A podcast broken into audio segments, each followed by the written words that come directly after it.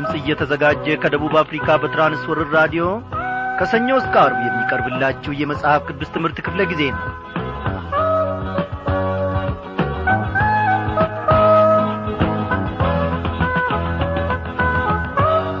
ሰላም ጤና ይስጥልኝ በጌታ የተወደዳችሁ ክብራን አድማጮች እንደምን አመሻችሁ? እግዚአብሔር አምላካችን እነሆ ያለፈውን ቀን ሁሉ በሰላም ውስጥ ጠብቆን በቃሉ ማድ ፊት እንደ ገና ደግሞ ሰብስቦናል። ጌታን ምን ይሳነዋል? አምላካችን ካፈጠጠብን ጥርሱንም ደሞ ካገጠጠብን ከጠላት ሰውሮን በክንፎቹ ጥላም ጋርዶን ለዛሬ ምሽት ደሞ እንድንበቃ ቸርነቱን አበዛልን። ጌታ ታላቅ ነው ስንል ሁሉንም ነገር ይቈጣጠራል እሱ የማያውቀው እሱ የማይችለው እርሱም ሳይረዳ ምንም የሚከናወን ነገር የለም ለማለትም ፈልገን ነው። እግዚአብሔር ታዲያ ሳይረዳ የሚከናወን እግዚአብሔር ሳያውቅ በልጆቹ ላይ የሚደረግ ነገር ምን አለ? እግዚአብሔር አዋቂ ነው ወገኖቼ እግዚአብሔር ታላቅ ነው። ብዙ ነገሮች በዓለማችን ውስጥ ይከናወናሉ። ሲመሽ ሌላ ነገር እንሰማለን ሲነጋ ሌላ ነገር ደግሞ እንዲሁ እናደምጣለን ወገኖቼ በዚህ ዓለማችን ውስጥ ብዙ የሚያስፈሩ ነገሮች አሉ። ብዙ የሚያስደነግጡ ብዙ ልብን የሚያርዱ ነገሮች አሉ። የእምነት ጒልበታችን ሁሉ እስኪንቀጠቀጥ ድረስ እነሆ ብዙ የሚከናወኑ ብዙ የሚጻፉ ብዙ በሬዲዮና በቴሌቪዥን የሚነገሩ ነገሮች አሉ።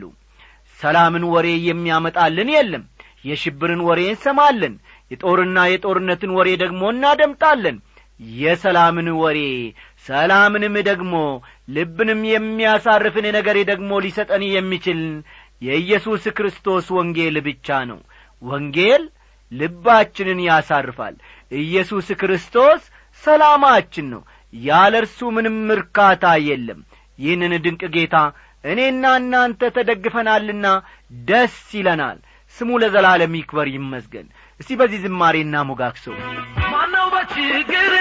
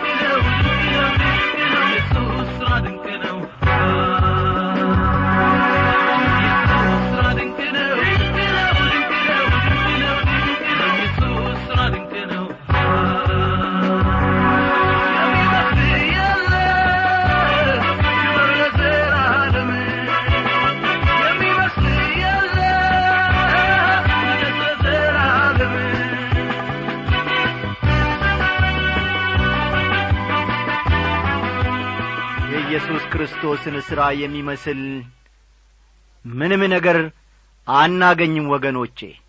አዎ ብናሰላው ብንደምረውና ብንቀንሰው የኢየሱስ ክርስቶስ ሐሳብ ከሰው ሐሳብ ይለያል። መንገዴ እንደ መንገዳችሁ ሐሳቤም እንደ ሐሳባችሁ አይደለም ብሎ እግዚአብሔር የተናገረውም ለዚህ ነው። እግዚአብሔር ታላቅ አዋቂና ጥበበኛ ነው። የሰው አእምሮ ሊደርስበት ከቶ ፈጽሞ አይችልም። እግዚአብሔር ሲሠራ ማን አውቆ? የእግዚአብሔርንስ መንገድ ማን ተረድቶ? እስቲ እናመስግነው። እግዚአብሔር አባታችንና አምላካችን ሆይ ዛሬም ደግሞ እነሆ ፈቃድ ሆነና በፊት ሰበሰብከን። ምሕረትህን ደግሞ አሰፋልን አበዛህልን እግዚአብሔር ሆይ ቅዱሱንና ዘላለማዊ ስምህን ደግሞ ይጥሩ ዘንድ ከናፍርቶቻችንን የባረካቸው ከናፍርቶቻችንን የቀደስካቸው አንተ ነህ። እነሆ ማንም በእግዚአብሔር ካላመነ በስተቀር ኢየሱስ ጌታ ነው ሊል አይችልም። ቃል ይናገራልና በአንተ አምነን በአንተም ላይ ደግሞ ተደግፈን ታላቁን ታላቁን ስምህንና ዘላለማዊ ስምህን እንጠራለን። እግዚአብሔር ሆይ በዚህ ሰዓት በመቅደስ ሆነ ትሰማናል። እግዚአብሔር አባታችንና አምላካችን ሆይ የቀረው የሕይወታችን ዘመን እነሆ እንደ ፈቃድ ይከናወን ዘንድ በመውጣታችንና በመግባታችን አንተን እንድንመስል አንድን ነገር እንሻለን። በአንተ ቃል መኖር ቃልህ እንደ ተናገረን መኖር አንተን መስለን መመላለስ። ሕይወታችን እግዚአብሔር አምላካችን ሆይ እነሆ በአንተ ቃል ተገንብቶ ለሌሎች ደግሞ ፍሬን የሚሰጥ መሆን አለበት። ባሪያዎች በየዕለቱ የምንሻው ይሄንን ነው። እግዚአብሔር አምላካችን ሆይ ፍሬ ማፍራት እንድንችል ለሌሎችም ትርፍ መሆን እንድንችል ቸርነትን አብዛልን። ጸጋህን በላያችን ላይ አፍስስ። እግዚአብሔር አምላካችን ሆይ ከቃል አኳያ ዛሬ ደግሞ የይሁዳን መልእክት ስናጠና ራሳችንን ማግኘት እንድንችል እነሆ እግዚአብሔር አምላካችን ሆይ ራሳችንንም ማስተካከል እንድንችል ምሕረትህን አብዛልን። እግዚአብሔር አባታችንና አምላካችን ሆይ በምሕረትህ ጥላ ስር የተከለለች ሕይወት ሰላሟ ብዙ ነው። መከራዋን ታስረሳታል ከጭንቀትም ጉድጓድ ታወጣታል እግዚአብሔር አባቴና አምላኬ ሆይ ዛሬም ቢሆን ደግሞ ፈቃድህን የሚያከናውን ፈቃድህን የሚያገለግል ልብን እሽተናልና ይህንን ልብ በውስጣችን ፍጠርልን። እግዚአብሔር አባቴና አምላኬ ሆይ በዓለም ውስጥ ከሚነዛው ከብዙ ዝባዝንኬ ነገር ከብዙ የሐሰት ትምህርት ተጠብቀን በአንተ እውነት ደግሞ መኖር እንድንችል እርዳን ይህንን ሁሉ ስለምታደርግልን እጅግ አድርገን እናመሰግንሃለን። በመድኒታችን በጌታችን በኢየሱስ ክርስቶስ ስም አሜን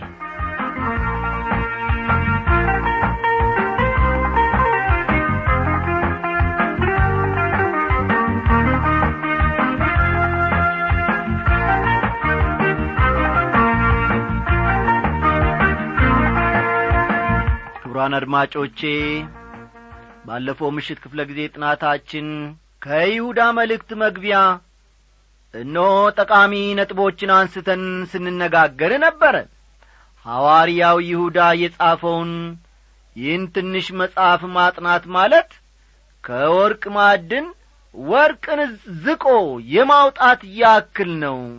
ስለዚህም ነው የመጽሐፉን ትንሽነት ሳንንቅ ሙሉ ትኩረትና ልባችንን ልንሰጠው የሚገባን ካልን በኋላ ብዙ ሰዎች እንደሚስማሙት የመልእክቱ ጸሐፊ ሐዋርያው ይሁዳ መሆኑን ይሁዳ ያዕቆብ ወንድም እንደሆነም የሚገልጸውን አራት ያዕቆቦች እንዳሉ በመጽሐፍ ቅዱስ ውስጥ ሦስት ይሁዳዎች እንደ ተጠቀሱ ወይም በወንጌላት ውስጥ እንዳሉ አንስተን አንድ በአንድ ተመልክተን ነበረ። እግዚአብሔር አምላካችን የተመሰገነ ይሁን።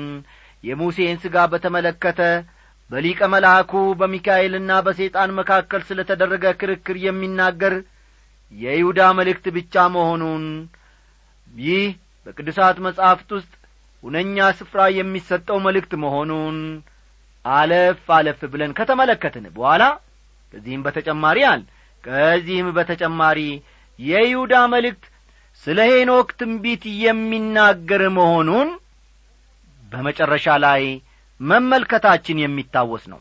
ይህ በይሁዳ የተነገረ ታናሽ ትንቢት ለዮሐንስ ራእይ እንደ መግቢያ በመሆን ሊያገለግል እንደሚችል ብዙ ሰዎች እንደሚስማሙበት በመጨረሻ ክፍለ ጊዜ ተመልክተን ነበረ ዛሬ እንግዲህ ስለዚሁ መልእክት ወደ ውስጥ ዘለቅ እያልን ወደ ውስጥ ገባ እያልን ጌታ መንፈስ ቅዱስ የሚያስተምረንን እንመለከታለንና መጽሐፍ ቅዱሶቻችሁን ገለጥ ገለጥ አድርጋችሁ የይሁዳን መልእክት አውጡ። የይሁዳ መልእክት ቁጥር አንድን ተመልከቱ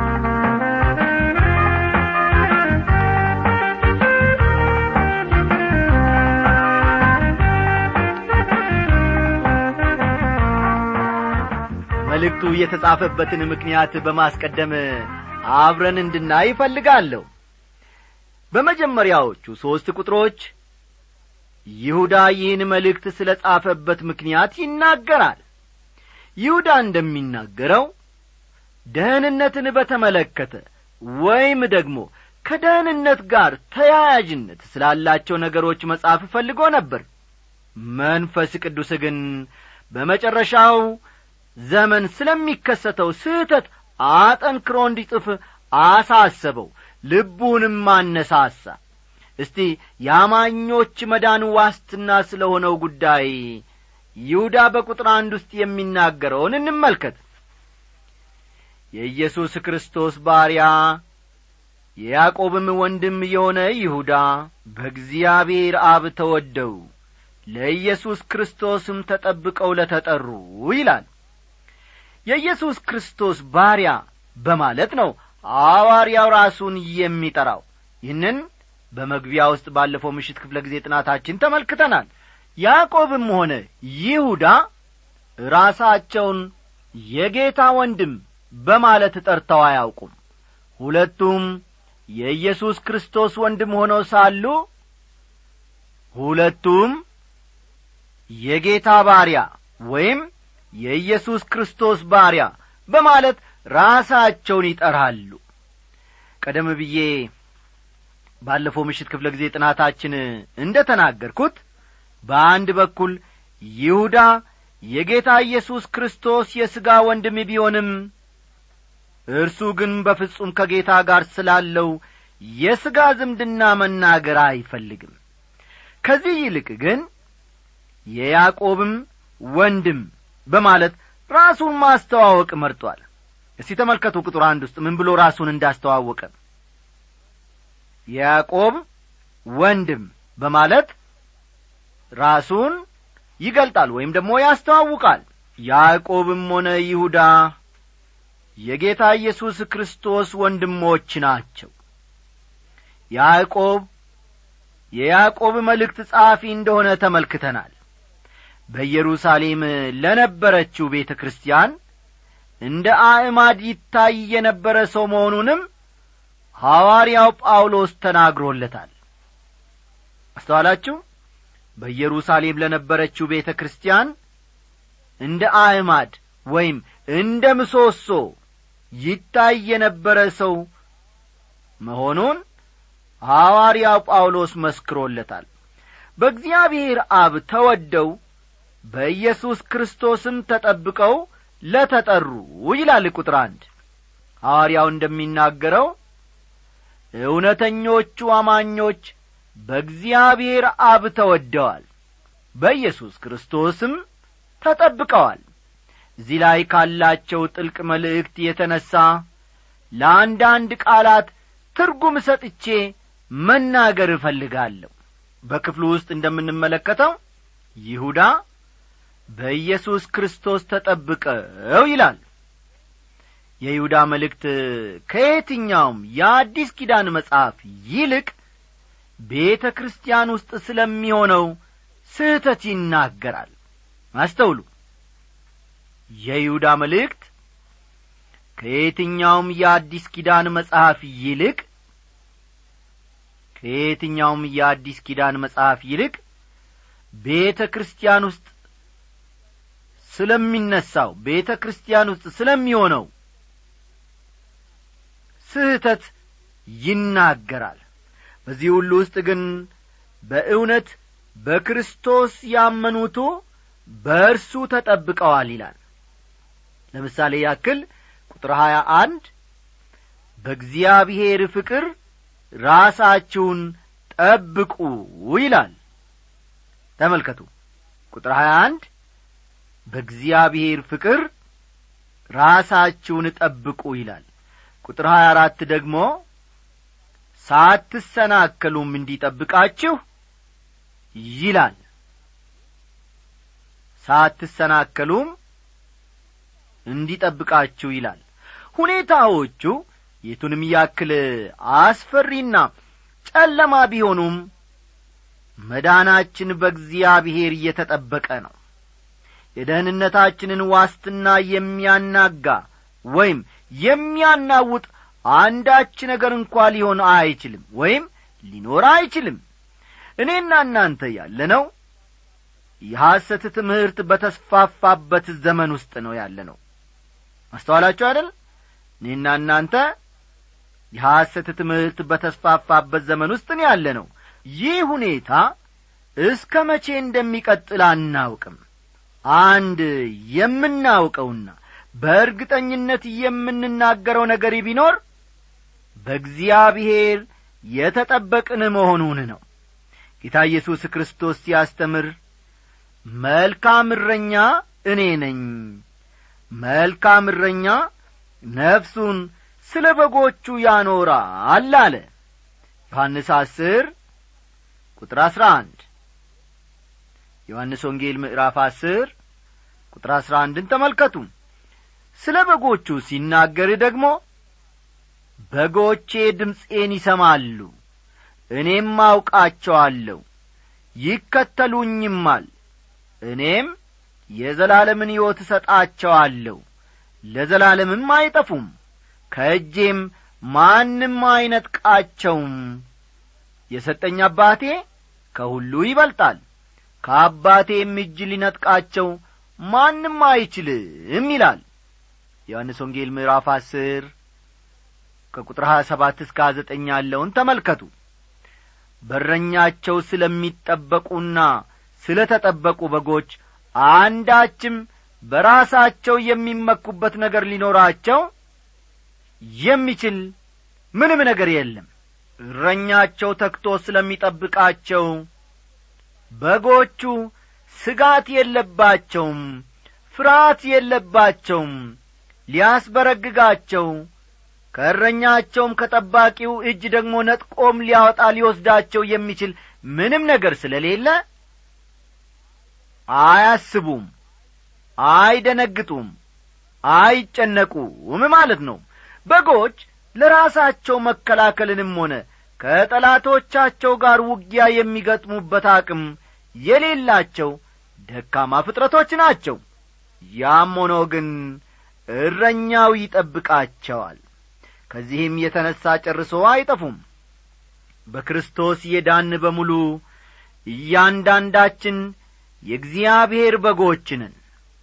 ተመልከቱ በክርስቶስ የዳን እኛ ሁላችን የእግዚአብሔር በጎች ነን የዘላለምን ሕይወት እንደ ተቀበልን ስንናገር በራሳችን ሳይሆን በረኛችን ያለንን ትምክህት እየተናገርን ነው። ወገኖቼ ደህንነትን ለማግኘቴ እኔ እርግጠኛ አይደለሁም። የምትሉ ከሆነ ገና ከረኛው ጋር አልተዋወቃችሁም ማለት ነው። አስተውሉ። ደህንነትን ለማግኘቴ እኔ እርግጠኛ አይደለውም የምትሉ ከሆነ ገና ከእረኛው ጋር አልተጣበቃችሁም አልተዋወቃችሁም እም ማለት ነው። ምክንያቱም እርሱ እንደሚጠብቃቸው እስከ መጨረሻውም እንደሚያድናቸው ነው የተናገረው። ለተጠሩ የሚለው ቃል ሰዎች በአንድ ግብዣ እንዲመጡ ከሚደረግላቸው ጥሪ የበለጠ ትርጉም አለው። መጠራት ብቻ ሳይሆን በጠሪው ዘንድ ተቀባይነትን ማግኘትንም ያመለክታል። እስቲ በመጠኑም ቢሆን ይህን እንዲያብራራልን አንደኛ ቆሮንቶስ ምዕራፍ አንድ ከቁጥር ሀያ ሁለት እስከ አራት ያለውን እንመልከት። አንደኛ ቆሮንቶስ ምዕራፍ አንድ ከቁጥር ሀያ ሁለት እስከ ሀያ አራት ያለውን ተመልከቱ። መቼም አይሁድ ምልክትን ይለምናሉ የግሪክ ሰዎችም ጥበብን ይሻሉ። እኛ ግን የተሰቀለውን ክርስቶስን እንሰብካለን። ይህም ለአይሁድ ማሰናከያ ለአሕዛብም ሞኝነት ነው። ለተጠሩት ግን አይሁድ ቢሆኑ የግሪክ ሰዎችም ቢሆኑ የእግዚአብሔር ኀይልና የእግዚአብሔር ጥበብ የሆነው ክርስቶስ ነው ይላል። ወገኖቼ እምነትና ተስፋችንን በክርስቶስ ላይ ካደረግን ከተጠሩት ወገነን ማለት ነው። ልብ በሉ። እምነትና ተስፋችንን በክርስቶስ ላይ ካደረግን እኛ ከተጠሩት ወገነን ማለት ነው። በእርሱ ያመኑ ሁሉ ተጠርተዋል ቁጥር ሁለት። ምሕረትና ሰላም ፍቅርም ይብዛላችሁ ይላል። እስቲ ምሕረት ሰላም ፍቅር ስለ ተሰኙ ሦስት ቃላት እንመልከት። ፍቅር ከእግዚአብሔር ባሕርያት አንዱ ነው። ፍቅር ከእግዚአብሔር ባሕርያት አንዱ ነው። እግዚአብሔር ፍቅር ከመሆኑ የተነሣ መሐሪ ነው ባለ ጸጋም ነው። መጽሐፍ እግዚአብሔር ዓለሙን እንዲሁ ከዚህም የተነሣ ማንም እንዲጠፋ ፈቃዱ አለመሆኑን ይናገራል። የእግዚአብሔር ፍቅር ምንም አድሎ የለበትም። ከኦሪት ዘጻት መጽሐፍ እንደምንመለከተው እግዚአብሔር ለሙሴ ሲናገር የጸሎቱን መልስ የሚሰጠው ሙሴ ስለሆነ ሳይሆን ከእርሱ ምሕረት የተነሣ ብቻ እንደሆነ ግልጽ ነው ተመልከቱ። ከኦሪት ዘጻት መጽሐፍ እንደምንመለከተው እግዚአብሔር ለሙሴ ሲናገር የጸሎቱን መልስ የሚሰጠው ወይም የጸሎቱን መልስ የመለሰለት ሙሴ ስለሆነ ሳይሆን ከእርሱ ምሕረት የተነሣ ብቻ እንደሆነ እንረዳለን። እንዲህ ነበር እግዚአብሔር ለሙሴ ያለው። ይቅርም የምለውን ይቅር እላለሁ የምምረውንም እምራለሁ አለ። ኦሪት ዘጻት ምዕራፍ ሰላሳ ሦስት ቁጥር አሥራ ዘጠኝን ተመልከቱ። ዘጻት ሰላሳ ሦስት ቁጥር አሥራ ዘጠኝ እግዚአብሔር ለሙሴ ጸሎት መልስ የሰጠው ከራሱ ማንነት የተነሣ ብቻ ነበር። እግዚአብሔር የሰው ልጆችን መውደዱ እውነት ነው። ይሁን እንጂ እግዚአብሔር የሰው ልጆችን የሚያድናቸው በፍቅሩ አይደለም። እግዚአብሔር ጻዲቅና ቅዱስ ነው። ከዚህ ባሪ የተነሣ አመፀኞችና በደለኞችን አይቶ እንዳላየ ማለፍ አይችልም። በደልና አመፅ የሚገባቸውን ቅጣት ማግኘት ይኖርባቸዋል። ሁላችንም እንደምናውቀው አንድ እውነተኛ ዳኛ ስለሚወደው ብቻ አንድን ወንጀለኛ ትክክል ነህ ብሎ በነጻ አያሰናብተውም። እንደዚያ ካደረገ ትክክለኛ ዳኛ አይደለም ማለት ነው። እግዚአብሔር ሰውን ከመውደዱ የተነሣ ምሕረት ማድረግ ፈለገ። ስለሆነም በሰው ልጅ ምትክ የእግዚአብሔር ልጅ ኢየሱስ ክርስቶስ መስቀል ላይ ሞተ። የኀጢአቱንም ቅጣት ተቀበለለት። የሰው ልጅ መብቱ ያልሆነውን የማይገባውን ደህንነት አገኘ። በቅዱሳት መጻሕፍት መሠረት ይህ ጸጋ ይባላል ጸጋው በእምነት አድኗቸዋልና። ይህም የእግዚአብሔር ስጦታ ነው እንጂ ከእናንተ አይደለም። ማንም እንዳይመካ ከሥራ አይደለም ይላል። ኤፌሶን ምዕራፍ ሁለት ቁጥር ስምንትና ዘጠኝን ተመልከቱ። እንግዲህ የእግዚአብሔር ጸጋ ከደህንነታችን ጋር ስላለው ቀጥተኛ ግንኙነት መመልከት ይቻላል ማለት ነው። በሰው ልጅ ኀጢአት የሚሞት አዳኝ እግዚአብሔር አዘጋጀ። የኀጢአት ዋጋ ከተከፈለ በኋላ ለሰው ልጅ ምሕረትን አደረገ። እግዚአብሔር ኀጢአተኞችን የሚያድነው በዚህ መሠረት ነው። የሰው ልጅ በክርስቶስ የቤዛነት ሥራ ላይ እምነቱን ሲያደርግ ሰላም ልቡን ይሞላዋል ይህም ሰላም በክርስቶስ ካገኘነው መዳን የሚገኝ ሰላም ነው። እንግዲህ በእምነት ከጸደቅን በእግዚአብሔር ዘንድ በጌታችን በኢየሱስ ክርስቶስ ሰላምን እንያዝ ይላል ሐዋርያው ጳውሎስ። ሮሜ ምዕራፍ አምስት ቁጥር አንድን ተመልከቱ። እግዚአብሔር እያንዳንዳችንን በሰላሙ ይሙላ። የማይለውጥ የኔ ጌታ ማንም በምንም አትረታ በልቤ ወድሃለሁ ኢየሱስ አንተነ የሕይወቴ ንጉሥ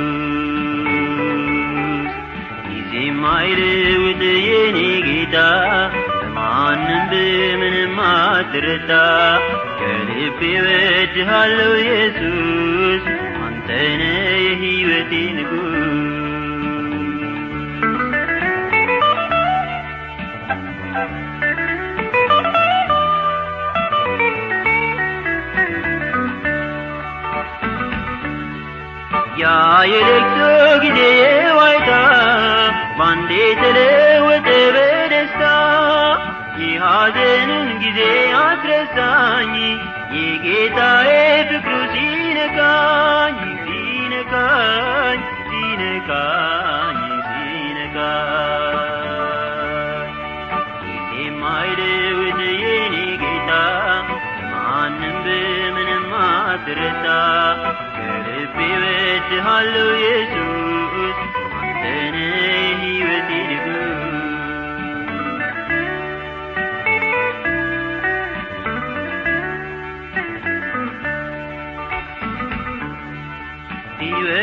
ተሞልቶ እንግዲህ በጌታ የተወደዳችሁ ክቡራን አድማጮቼ የዛሬው ትምህርታችን እዚህ ላይ ያበቃል።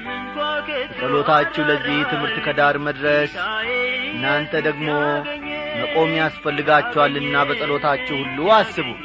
ደብዳቤዎቻችሁ አይለዩን እያን ስንሰናበታችሁ በፍቅር በጋራም ደህና ማንም በምንም አትረታ ከልቤ ወድሃለሁ ኢየሱስ